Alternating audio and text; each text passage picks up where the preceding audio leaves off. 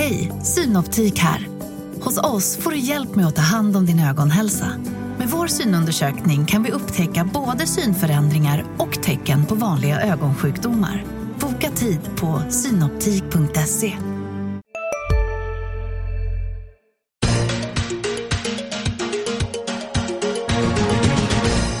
Hej och välkommen till Makrorådet, dagens industrispodd om de stora ekonomiska frågorna. Jag heter Victor Munkhammar. Med mig idag till säsongspremiären som det faktiskt är har jag Anna Breman, analytiker på Swedbank, och Per Magnusson, fristående ekonom. Välkomna hit ska ni vara. Tack, tack. Det har hänt massor i sommar. Kina, Grekland, Ukraina ligger ju puttrar, oljepriset med mera. Men det som de allra flesta ändå verkar tycka känns oklart, kanske man ska säga, och viktigt är Kina. Så jag tänkte att vi ska börja där. Helt enkelt, hur orolig ska man vara för det som händer i Kina? Anna, vill du börja? Mycket orolig ska man vara. Oj då. Ja. Dålig start. Ja. Nej, men det vi ser är ju att Kina står inför väldigt stora utmaningar. Medvetet stora utmaningar. Den kinesiska regeringen vill ombalansera sin ekonomi från export och investeringar till konsumtion. Samtidigt ska man liberalisera marknaderna, tillåta mer marknadsprissättning, bland annat av valutan. Man har en väldigt hög skuldsättning som man behöver komma till rätta med. Och allt det här ska ske samtidigt i en ekonomi som är en kommunistisk planekonomi på makronivå. Så att det är stora utmaningar att kunna hantera alla de här sakerna samtidigt utan att få en alltför kraftig inbromsning i ekonomin. De som inte är så oroliga för Kina brukar ju annars hänvisa till det här, ja, den kommunistiska planekonomin, som ju i den bemärkelsen att regimen sitter och har koll på alla reglagen och kan liksom öka här, minska där när det behövs. Men du ser det mer som en riskfaktor, om vi bortser liksom från det politiska, moraliska, hela den delen av det. Det är både och, för att de har väldigt stor kontroll och kan hantera många olika saker. Men vi vet inte hur väl, för de har aldrig varit utsatt och försökt göra de här sakerna tidigare. Och jag vill inte överdriva riskerna för att vi kommer att se en jättestor krasch i Kina på kort sikt. Det är inte det jag försöker säga, utan problemet ligger att det är så väldigt osäkert om man kan hantera det här och vad följdeffekterna är på resten av världen. Kina är ett land som har stora möjligheter att hantera det på grund av att ekonomin fortfarande är väldigt styrd, på grund av att man är ganska sluten när det gäller kapitalmarknader, på grund av att man har stora valutareserver. Men en kraftig inbromsning i Kina har ju följdeffekter på resten av världens ekonomier, inte minst på tillväxtmarknaderna. Och där ser vi också en ganska kraftig inbromsning nu. Så att Kina har ju förmodligen goda möjligheter att hantera det här på kort sikt. Men du kan ändå få följdeffekter på resten av världen. Ja, bra. Per, vi ska säga att du på under en spaning i våras sa att du tänker att man ska nog hålla ögonen på vad Kina gör med sin valuta. Det kan tänkas att de frestas att devalvera för att stärka konkurrenskraften. Det är ju en sak vi har fått se nu här under sommaren, att Kina försvagade sin valuta. Inte jättemycket, men i alla fall lite grann. Hur går dina tankar om Kina nu? Jag håller väldigt mycket med det som Anna sa, att Kina är ett större hot, tror jag, än vad många fortfarande känner. Och just det här, jag tycker det är intressant, för det är någonting man ofta hör, att den kinesiska regimen har ju faktiskt kontroll över alla reglagen. De kan styra på annat sätt än andra länder kan. Men man måste nog skilja mellan att det är en sak att ha kontroll över reglagen och en helt annan sak att veta hur man ska dra i dem. Och det kan man inte i Kina. Det finns ingen anledning att tro att den diktaturen skulle vara annorlunda än alla andra, att de skulle ha någon övermänsklig förmåga att kunna detaljstyra ekonomin in i minsta lilla. Och det vi har sett hittills av krishanteringen sommar tyder ju tyvärr på det motsatta. Så att instinkten har ju varit att istället för att konfrontera problemen som har varit, så har man snarare gått in i någon slags kampanj där det gäller att förvanska information och förhindra att information kommer ut. Och är det någonting en marknad hatar, så är det när man inte kan lita på informationen. Och när all information är styrd av regimen i Kina, kan vi lita på något därifrån. Och det föder större osäkerhet, vilket förvärrar läget ytterligare. Ja. Och jag vill verkligen betona osäkerheten när det gäller den kinesiska statistiken. Det var nyligen en artikel i Economist som visar på arbetslösheten i Kina i städerna att den var på 4,1%. Men den har legat på exakt 4,1% sedan 2010. De har inte varierat en tiondel. Det är stabilitet. Ja, det är stabilitet, men det är också nästan statistiskt omöjligt. Ja. Och många oberoende bedömare tror att arbetslösheten är mycket, mycket högre. Och självklart kommer marknaderna runt om i världen, givet att de vet att statistiken är så osäker från Kina, då blir man extra nervös. Eftersom man inte, precis som Per säger, kan bedöma, det finns ingen riktig marknadsprissättning, det finns ingen tillförlitlig statistik. Ja. En sak som många brukar referera till just när det där blir att titta på elkonsumtionen, varför de uppgifterna egentligen skulle vara mer tillförlitliga, det vet jag inte, men som en slags proxy eller vägledning om hur ekonomin i stort utvecklas, så att den växer mycket långsammare än vad BNP har gjort. Är det någonting ni brukar?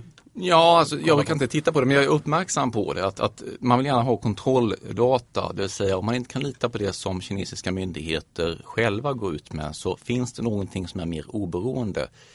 Och det är det till exempel sånt som omvärlden importerar ifrån Kina till exempel. Och man har vetat vad vi i EU, USA, Australien och så vidare importerar och vi kan lita på vår data. Då vet vi kanske någonting om hur mycket som produceras och exporteras ut ur Kina till exempel. Elproduktionen har jag dålig kontroll på, men man har ju råvaruprissättningen. Det är en marknadsprissättning i sig. Fortfarande väldigt svårt och lite suddigt mål, men det säger ju någonting ifall exporten av råvaror till Kina plötsligt faller väldigt mycket. Då har förmodligen aktiviteten gått ner. Och man ska säga det här med data, det har ju inte bara med offentlig makrodata att göra. Det har ju även att göra i det här läget med bolagsuppgifter, kvartalsrapporter, årsbokslut. När kinesiska myndigheter griper in och säger att ingen får analysera de här och sen komma till slutsatser att det ser dåligt ut för bolaget X eller bolaget Y. Jag menar, hur ska man då kunna genomföra investeringar när regimen går in och förbjuder kritisk granskning av företagsuppgifter till exempel? Så att inledningshanteringen av den här nedgången i marknaden har bådat väldigt illa. Jag vill också understryka att Kina är ju, jag skulle säga att det är väldigt allvarligt av den anledningen att till skillnad från många andra sådana här emerging markets så har Kina haft en enorm kreditexpansion. Och de har sannolikt därmed också haft enormt mycket dåliga investeringar vars prissättning fortfarande hålls uppe. Och vi vet ju att när kreditspiraler vänder så blir det väldigt mycket värre än en vanlig recession. Så att det är liksom, när man får en överdriven uppgång så kan man ofta få en överdriven nedgång med fall i tillgångspriser, kreditgivning och oro.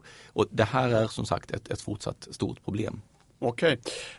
Min känsla är att vi kommer att få återkomma till Kina under hösten i alla fall. Vi avslutar för nu och vänder blicken åt andra hållet. I nästa vecka träffas den amerikanska centralbanken Federal Reserve. Ganska många tror att de nu äntligen ska höja räntan. Och det blir i så fall för första gången sedan 2006. Per, du har tidigare sagt att du tror inte att det blir några räntehöjningar från Fed i år överhuvudtaget. Det sa du för ganska länge sedan. Är det fortfarande din linje? Ja, det är det i alla fall. Det är så man ska skilja mellan vad man själv tycker att hon borde göra och vad man tror sannolikt att hon gör. Jag kan säga så att jag har fortfarande övertygelsen att jag tycker att det vore felaktigt att riskera den ska vi säga, fortsatt ganska sköra återhämtning som vi har både i USA och omvärlden. Om de kommer att göra det så lutar jag till åt att de inte kommer att höja i september. Och kommer de inte att höja i september så tror jag att det kommer vara ganska svag statistik året ut som kommer förhindra att de höjer huvudtaget. Så att jag håller fast i den här icke-höjningen, men det är ju långt från säkert. Men de borde verkligen låta bli. Anna? Det finns tydliga signaler från Federal Reserve och de ledamöterna att de vill höja styrräntan 2015. De vill komma bort ifrån den här lågräntepolitiken. Många bedömer att den amerikanska ekonomin klarar en räntehöjning. Vi får ju komma ihåg att vi ändå haft tillväxt i många år. Vi har haft en sysselsättningsökning på 5 år drygt på drygt 13 miljoner personer. Så att det finns ändå förutsättningar för att höja räntan. Och av de 18 ledamöterna så är det egentligen bara 2 som vill vänta till 16. Med det sagt så har ju den senaste tidens oro om inte minst Kina och tillväxtmarknaden gjort att sannolikheten att de höjer nu redan i september har minskat. Så den här finansiella turbulensen, även om inget kanske egentligen har förändrats jättemycket, den reala utvecklingen i USA-ekonomin? Ja, den reala utvecklingen i USA-ekonomin har ju varit i stort sett god. Tillväxten här i andra kvartalet var 3,7% i årstakt. Det var, reviderades upp. De senaste siffrorna, sysselsättningen har fortsatt att öka. Arbetslösheten är nere på 5,1%. Men i USA som i många andra områden så har de lågt inflationstryck. Och det gör ju att Fed kan vänta. Men en höjning hösten 2015, det är fortfarande det som de själva signalerar att de vill göra. Så att om det inte kommer nu här i september så åtminstone i december. Nästa år säger Per, i december säger Anna. Vi får återkomma och se. Det blir spännande. Om man bara lite mer om Fed. Det här är ju någonting som finansmarknaden har liksom gått och tänkt på jättelänge. Och vad som ska hända när de höjer och sådär. Man får väl säga att när höjningen än kommer så blir det en av de mest väntade händelserna ever. Eller ska man därför tro att det kanske inte blir så stökigt på börser och andra marknader? Du började ju med att säga att Fed har faktiskt inte höjt sin styrränta sedan juni 2006. Prissättningen på marknaden nu ligger ju för slutet av 2015. Skulle de höja nu i nästa vecka, då kommer ju marknaden... Det är väldigt mycket fokus på det här med marknaden. Kommer ändå bli förväntad om Fed faktiskt går ut och höjer nu. Första gången på 9 år. Så att vi kan nog räkna med att marknaden hickar till. Hickar till rejält, i alla fall. Ja. Om den höjningen kommer i september. Okej, bra. Nu vänder vi blicken mot Sverige. För några dagar sedan så kom det statistik som visade att industriproduktionen sjönk i juli. Det var inte första gången som just den här statistiken var en ganska stor besvikelse. Många hade räknat med ett bättre utfall. Det rimmar inte med en indikator som inköpschefsindex för tillverkningsindustrin som har legat i den så kallade tillväxtzonen i 1,5-2 år. Men det vill liksom inte riktigt ta fart i den här traditionella motorn för den svenska ekonomin. Varför? Vad är det som händer i industrin, Per? Ja, jag tror att man måste börja med att jämföra svensk industriproduktion med jämförbara länder. Om vi tittar på till exempel tysk eller amerikansk eller andra länder som har ungefär samma profil som vi. Då kan man ju konstatera att visserligen har det gått ganska knackigt sedan den stora krisen inleddes 2007-2008. Men Sverige utmärker sig genom att ha haft ett mycket, mycket större fall. Sverige har en industriproduktionsnivå som ligger nästan 25% under toppnivån i början på 2008. Och där kan man säga att i Tyskland har den stigit svagt och även i USA har den stigit sedan krisen. Så varför har svensk produktion just fallit så mycket? Då kan man ju tänka sig att det finns två huvudspår. Antingen är det så att vi producerar grejer som världsmarknaden inte efterfrågar längre. Eller så kan det vara så att vi faktiskt producerar grejer som man efterfrågar men bara till för högt pris. Så att det är därför man inte kan sälja någonting. Och vilket var detta som är rätt? Det är ju inte helt lätt att bena ut, men jag tror att förklaringen ligger väldigt mycket i att vi har för högt pris. Och det kan ju tyckas märkligt med tanke på att löneökningarna varit låga. Många tycker att kronan känns svag. Men sanningen är faktiskt den att om man tittar på hur kostnadsutvecklingen har varit i just den varuproducerande industrin i Sverige, så har den ökat betydligt mer än i våra konkurrentländer. Så att sett för bara varuproducerande industrin så är kronan faktiskt för dyr just nu. Den är inte konkurrenskraftig och det är det vi ser resultatet av i de svaga siffrorna. Vad är det för kostnader då som har stigit så mycket? Som du själv är inne på har vi inte haft några löneökningar att tala om egentligen de senaste åren. Nej, jag har faktiskt också funderat rätt mycket över det och det är inte helt lätt att bena ur vad det är. Jag menar, när jag tittar på Statistiska centralbyråns siffror så har jag ju vad timkostnad är. Jag vet hur många timmar som har arbetats, jag vet hur mycket som har producerats under tiden. Men exakt var i kostnadsproblemet ligger, jag är inte helt säker på vad det är. Det enda man kan konstatera är att vi har ju sett att vi har tappat väldigt mycket marknadsandelar i världen för svenskproducerade varor. Och jag tycker man måste också understryka en sak, och det är att det är ofta en sammanblandning mellan svenska företag och svensk industri. Och det där är två olika saker. Svenska bolag är globala, de går det väldigt bra för, men deras producerande verksamhet i Sverige går det inte bra för. Så att den här sammanblandningen måste man dela upp på. Det gör också att det är svårt att se var problemet ligger. Anna, vad ser du för skäl till att det går så trögt för industrin? Jag tycker det här som Per lyfter fram är väldigt viktigt, nämligen att vi har faktiskt haft ganska höga reallöneökningar i Sverige. Vi har haft en global recession, vi har haft reallönejusteringar nedåt i många länder. I Sverige har vi haft ganska höga löneökningar internationellt sett, inte i absoluta tal. Inflationen. Expressen gör varje vecka podden Politikrummet där vi djupdyker i det senaste och viktigaste inom svensk politik. Med mig, Filippa Rogvall, som programledare tillsammans med mina vassa kollegor. Och det är ju ni som heter Thomas Nordenskjöld, Annette Holmqvist och Viktor Barkrum. Politikrummet kommer med ett nytt avsnitt varje tisdag. Vi hörs. Har du också valt att bli egen? Då är det viktigt att skaffa en bra företagsförsäkring. Hos oss är alla småföretag stora och inga frågor för små. Svideas företagsförsäkring är anpassad för mindre företag och täcker även sånt som din hemförsäkring inte täcker. Gå in på svidea.se/företag och jämför själv. Svidea har också hela tiden blivit lägre än väntat, vilket gör att reallönerna har blivit högre än egentligen vad som avsågs när man satte avtalen. Så att där tror jag du hittar en förklaring. Sen har ju produktiviteten också varit låg. Förklara kort vad produktivitet är bara. Ja, hur effektiv man är per arbetad timme. Alltså hur mycket man får ut per timme arbetad i företaget. Tack. Men sen en annan viktig faktor som jag tycker vi ändå måste komma ihåg är att vi är ganska... Sverige har ändå ganska mycket industri inom insatsvaror som är väldigt konjunkturkänsligt. Och när vi ser en nedgång i resten av världen så är det ganska få som köper den typen av varor. Man blir ju mindre känslig om man som Danmark exempelvis har mycket mer konsumtionsinriktade varor. Alltså livsmedel och läkemedel är ju mindre konjunkturkänsligt än gruvmaskiner. Men jag tror att det vi ser nu är ju också att vi ser en inbromsning på tillväxtmarknaderna. Och dit har vi ändå exporterat ganska mycket de senaste åren.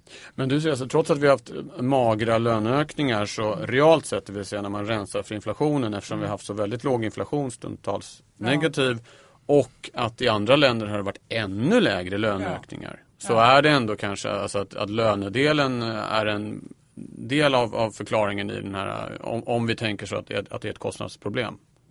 Ja, en av delarna, definitivt. En liten brandfackla i avtalsrörelsen här då kanske. Det är väl inte vad varken Riksbanken eller arbetstagarsidan vill höra, att det har varit alldeles för höga löneökningar de senaste åren. Men många upplever att svenska folket generellt har hållit igen ganska mycket. Vi har ju haft låga löneökningar nominellt. Och så ingen inflation. Men så inflationen har varit väldigt låg, så vi har ju haft reallöneökningar. Men det får vi ju komma ihåg har ju varit gott för svensk konjunktur. För att hushållen har haft en god köpkraft och det är hushållens konsumtion som har drivit den svenska tillväxten de senaste åren. Så om vi inte hade haft det, då hade ju hela den svenska ekonomin gått sämre. Så det är ju två sidor på det. Jag skulle nog också skjuta in att man kan säga så att svensk ekonomi och Riksbanken har haft en väldans osis med hur just utvecklingen har sett ut i industrin och hur den svenska lönerörelsen fungerar. För att det vi kan konstatera är att svensk varuproducerande industri i Sverige har gått väldigt, väldigt svagt. Och vi vet ju också att vi har ju en ordning i Sverige där det är den exporterande industrin som sätter benchmark, det så kallade märket för hur mycket löner kan tolereras i Sverige.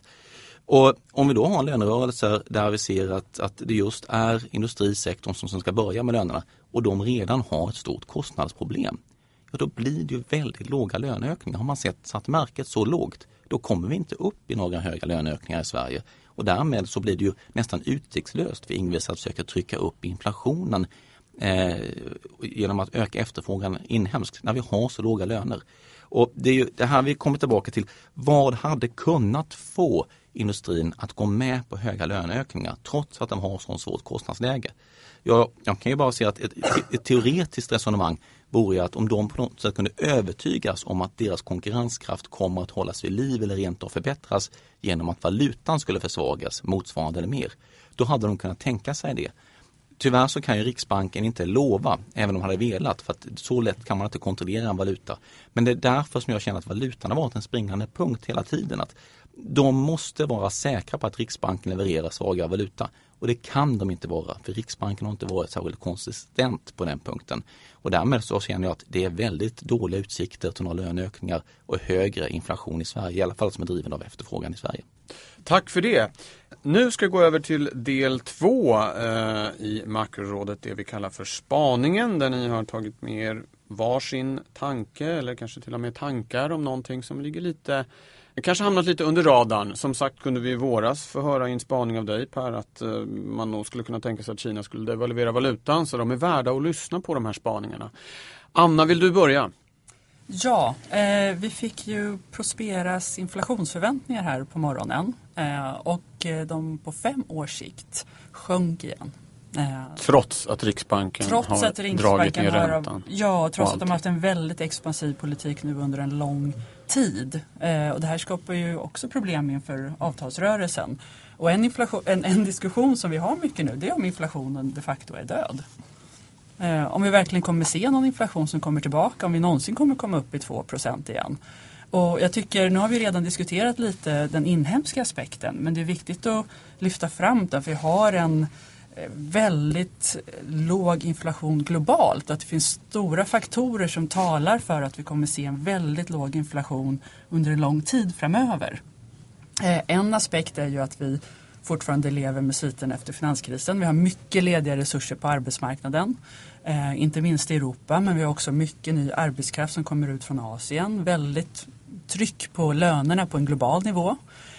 Vi har väldigt låga priser på råvaror och olja som säkerligen kommer fortsätta. Det var ju både en inbromsning i Kina och tillväxtmarknaden, men också ny teknik med fracking och så vidare som ökar utbudet och dämpar priserna.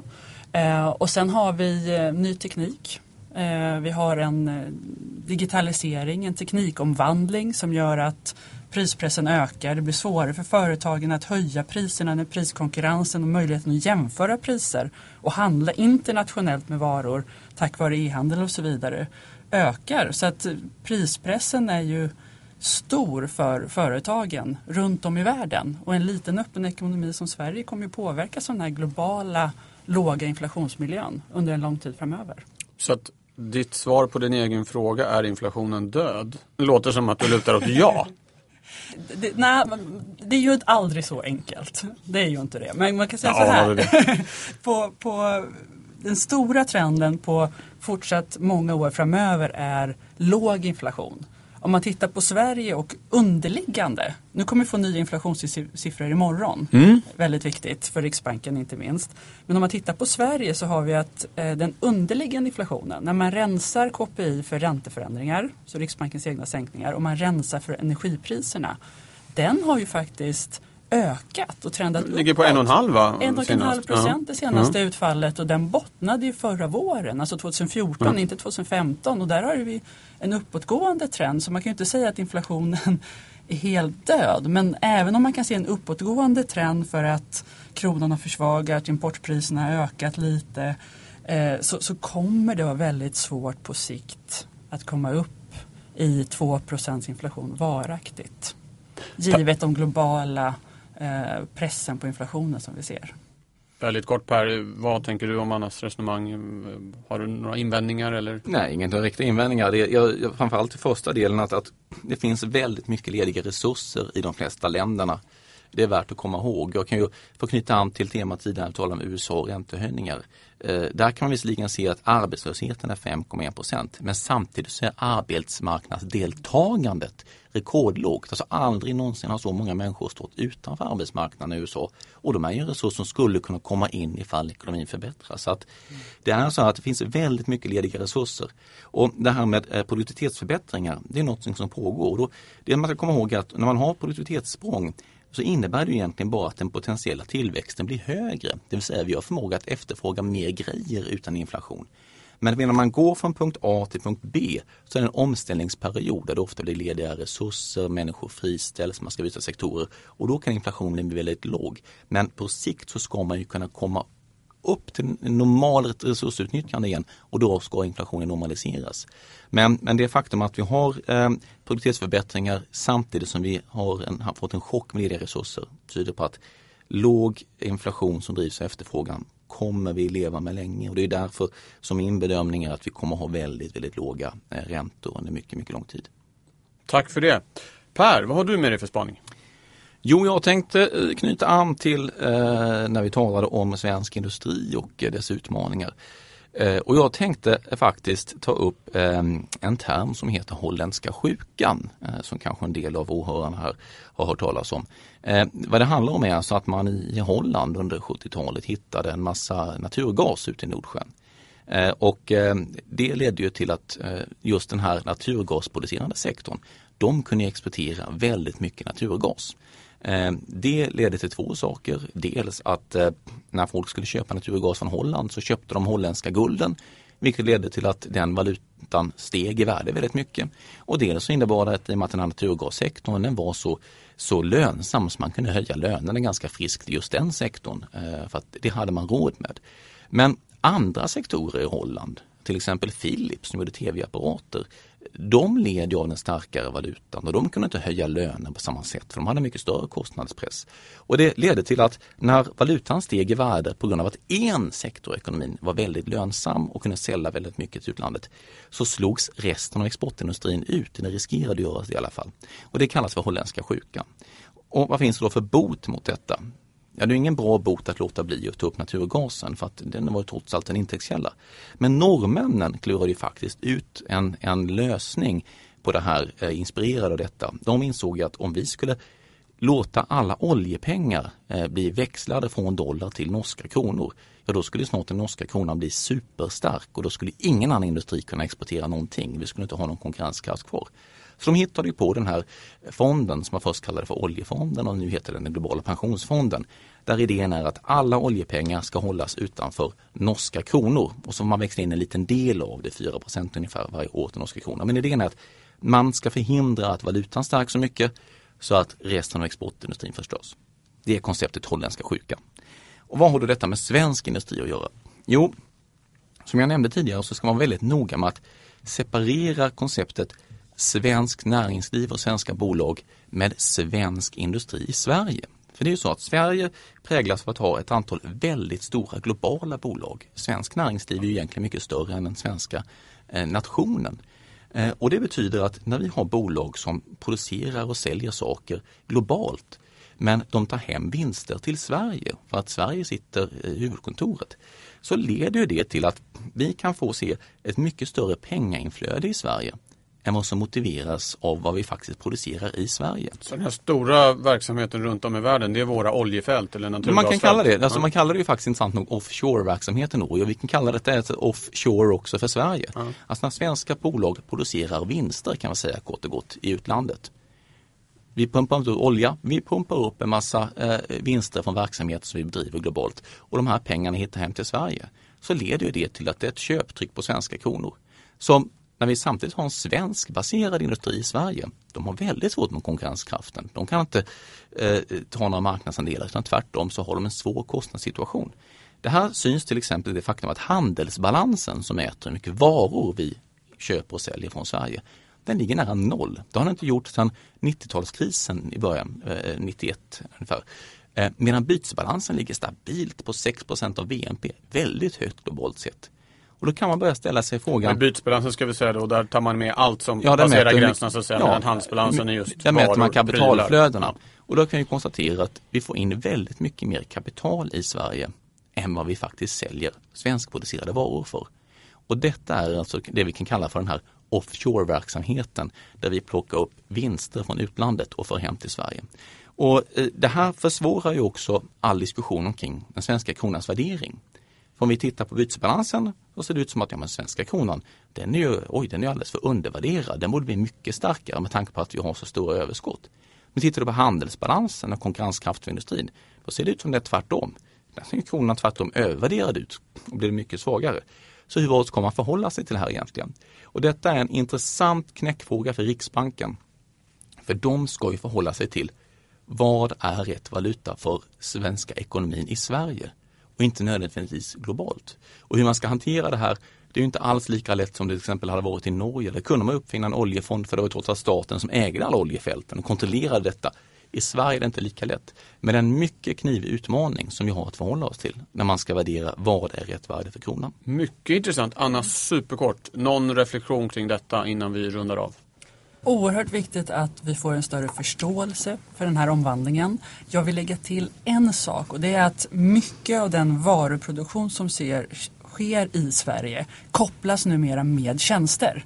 För att en stor del av marginalen, det som är mest lönsamt att producera, det är tjänsten som är kopplad till den underliggande varan. Ta Ericssons telefonmaster. Alla systemen som kommer med masterna nu har du väldigt god marginal på. Så att det är inte bara att vi har högkvarterstjänster och att all produktion ligger utomlands. Det är också att de traditionella industriföretagen producerar mer tjänster. Och att det är också en del av den ökade tjänsteexporten. Så att vi behöver verkligen förstå den här dynamiken bättre. För det är ju grund och botten bra. För det betyder att vi rör oss högre upp på värdekedjan.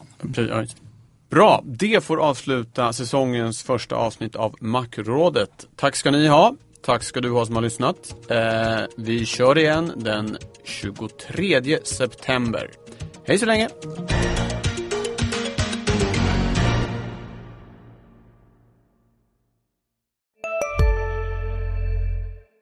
Hej, Susanne Axel här. När du gör som jag och listar dig på en av Krys vårdcentraler får du en fast läkarkontakt som kan din sjukdomshistoria. Du får träffa erfarna specialister, tillgång till lättakuten och så kan du chatta med vårdpersonalen. Så gör ditt viktigaste val idag, listar dig hos Kry. Kurrar dig i magen och du behöver få i dig något snabbt? Då har vi en Donken deal för dig. En chicken burger med McFeast-sås och krispig sallad för bara 15 spänn. Varmt välkommen till McDonald's.